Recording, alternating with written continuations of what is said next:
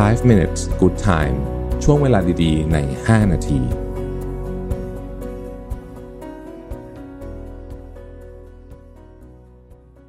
สวัสดีครับ 5 minutes นะครับ คุณอยู่กับรวิทยานุสาหะครับ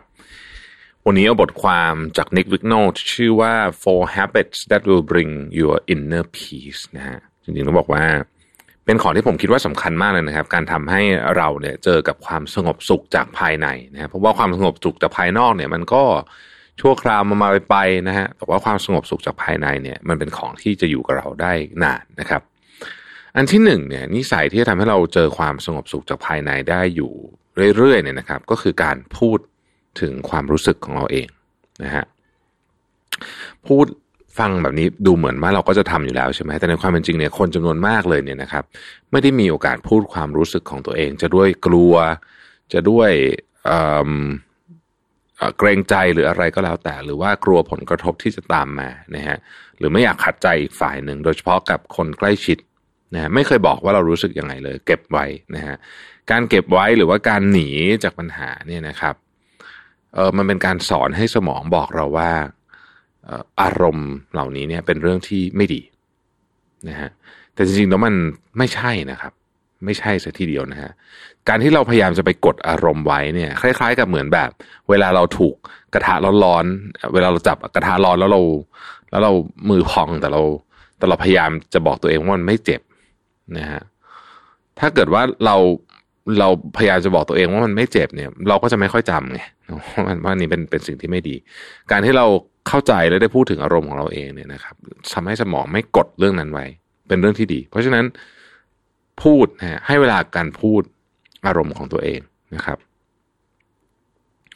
อันที่สองเนี่ยนะฮะเขาบอกว่าบางทีเนี่ย เราก็จะรู้สึกไม่ค่อยดี เป็นเป็นเรื่องธรรมดานะครับ เช่นเเราอาจจะรู้สึกกังวลนะฮะเราอาจจะรู้สึกหงุดหงิด เราอาจจะรู้สึกอะไรต่างๆนาเหล่านี้เนี่ยเขาบอกว่าสิ่งที่มันเป็นจริงก็คือว่า โลกนี้จะหมุนไปไม่ว่าคุณจะรู้สึกอะไรก็ตาม ไม่ว่าจะดีหรือไม่ดีก็ตาม ดังนั้นเนี่ยการฝึกซ้อมอยู่กับความรู้สึกแย่ๆโดยตั้งใจนะฮะอันนี้นะครับ คือฝึกซ้อมอยู่ความรู้สึกแย่ๆโดยตั้งใจบ้างเนี่ยทำให้คุณเนี่ย เป็นคนที่มีความเข้มแข็งทางจิตใจมากขึ้นแน่นอนนะครับ บางครั้งเนี่ยถ้าเกิดว่าเราฝึกบ้างนะฮะก็คือว่าลองอยู่กับอารมณ์แย่ๆหรือว่าลองอยู่สถานการณ์ที่เราอาจจะไม่ได้ไม่ได้ชอบมากที่สุดเนี่ยนะครับ กลายเป็นว่าเราเฮ้ยเราเข้าใจฮะว่ากระบวนการนี้มันทำงานกับเราอย่างไงนะครับแล้วเมื่อครั้งต่อไปที่เราเจอเหตุการณ์แบบนี้ ซึ่งเราเจออยู่แล้วเนี่ยนะฮะเหตุการณ์แย่ๆเหตุการณ์ที่ทำให้เรารู้สึกเครียด เหตุการณ์ต่างๆนาเหล่านี้เนี่ยเราจะสามารถจัดการกับมันได้ดีขึ้น แล้วเราก็จะมีความสงบสุขมากขึ้นนะครับ ข้อที่สามเขาบอกว่า อย่าลืมอัปเดตความคาดหวังของคุณอยู่เสมอๆนะครับ ไม่ว่าจะเพิ่มขึ้นหรือลดลงก็ตามนะฮะความคาดหวังบางอย่างเนี่ยมันเวลาไม่ได้ถูกอัปเดตปุ๊บแล้วมันถูกแช่แข็งเป็นระยะเวลานานเนี่ยนะครับ บางทีมันก็สร้างความหงุดหงิดหรือว่าสร้างความเศร้าให้กับเราได้นะครับ เช่น บางอย่างเราก็ต้องยอมรับนะความคาดหวังของเราต่อคนอื่นนะครับ บางอย่างมันอาจจะเป็นไปไม่ได้แล้วแหละเราก็ต้องปรับความคาดหวังของเราบ้าง นะครับสิ่งที่เราเคยคาดหวังกับเรื่องนี้เมื่อห้าปีที่แล้วนะ ตอนนี้กับคนคนเดิมเนี่ยบางทีมันอาจจะไม่ได้แล้วนะนะฮะอืม สถานการณ์มันเปลี่ยนไปความต้องการของเรื่องราวต่างๆเปลี่ยนไป ยกตัวอย่างเช่นเอาอย่างนี้ก็ได้ง่าย ๆ นะครับ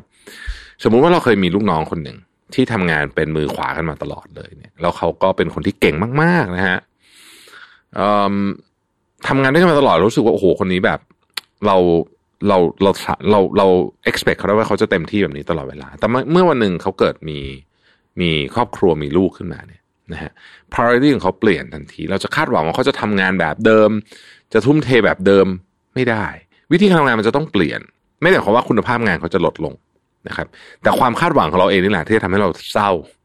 ถ้าเขาอาจจะเคยเป็นคนที่แบบทำงานหามรุ่งหามค่ำแล้วเขาไม่ทำแล้วเนี่ยเราจะรู้สึกว่าเขาทำงานน้อยลงหรือเปล่า ซึ่งบางทีแล้วมันอาจจะไม่ใช่เขาอาจจะเจอวิธีการทำงานที่ใช้เวลาน้อยลงแล้วงานดีขึ้นด้วยซ้ำนะครับ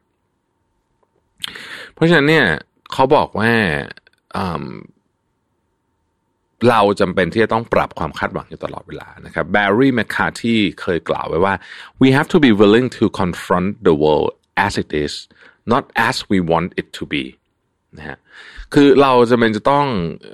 ปฏิสัมพันธ์กับโลกนี้เนี่ย ในแบบที่มันเป็นไม่ใช่แบบที่เราอยากให้เป็นนะครับ แล้วนั่นก็คือการวางความคาดหวัง อย่างใดอย่างหนึ่งแล้วมันต้องปรับไปตลอดด้วยนะครับ ข้อที่สี่เขาบอกว่าเราจะมีความสงบสุขจากภายในเนี่ย เราต้องฝึกนิสัยที่ทำให้เราเฮลตี้หรือว่าสุขภาพดี ทั้งทางกายและทางใจ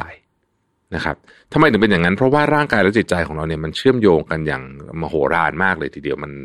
มันแทบจะแยกกันไม่ออกเลย ถ้าเกิดว่าเราใช้ชีวิตที่ดีออกกำลังกายนอนเยอะนะครับ หาโอกาสไปตกผลึกด้วยการนั่งสมาธิเข้าไปเจอธรรมชาติเยอะๆอะไรแบบนี้ปุ๊บเนี่ยนะฮะแน่นอนว่านิสัยพวกนี้ถ้าเกิดว่าเราทำอย่างต่อเนื่องเนี่ยมันก็ทำให้เรามีความสงบสุขทางจิตใจมากขึ้นด้วย นั่นเองนะครับ ในขณะที่ขากลับกันนะฮะ ถ้าเกิดเรานอนน้อยนะฮะออกกำลังกายก็ไม่ออกกินแต่ของที่ไม่ดีต่อสุขภาพนะครับ ไม่เคยรีเฟล็กตัวเองไม่เคยที่จะทำเรื่องของ meditation เลยเนี่ย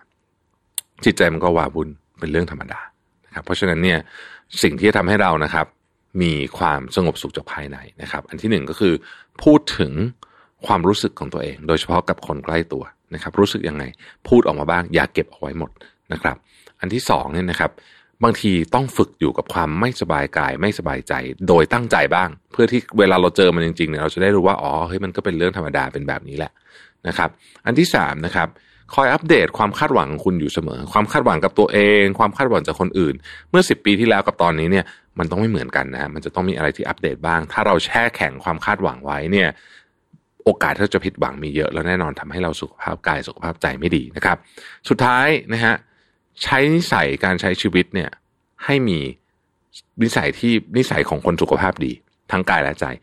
ร่างกายเราเชื่อมโยงจิตใจตลอดเวลา เพราะฉะนั้นการดูแลร่างกายให้ดี นอนให้พอกินอาหารให้ดี หาเวลาเมดิเทตบ้างต่างๆเนี่ยจะช่วยให้ตัวเราเองเนี่ยนะครับ มีความสงบทางจิตใจมากขึ้นนะครับ ขอบคุณที่ติดตามนะครับ เราพบกันใหม่พรุ่งนี้ สวัสดีครับ 5 minutes good time ช่วงเวลาดีๆ ใน 5 นาที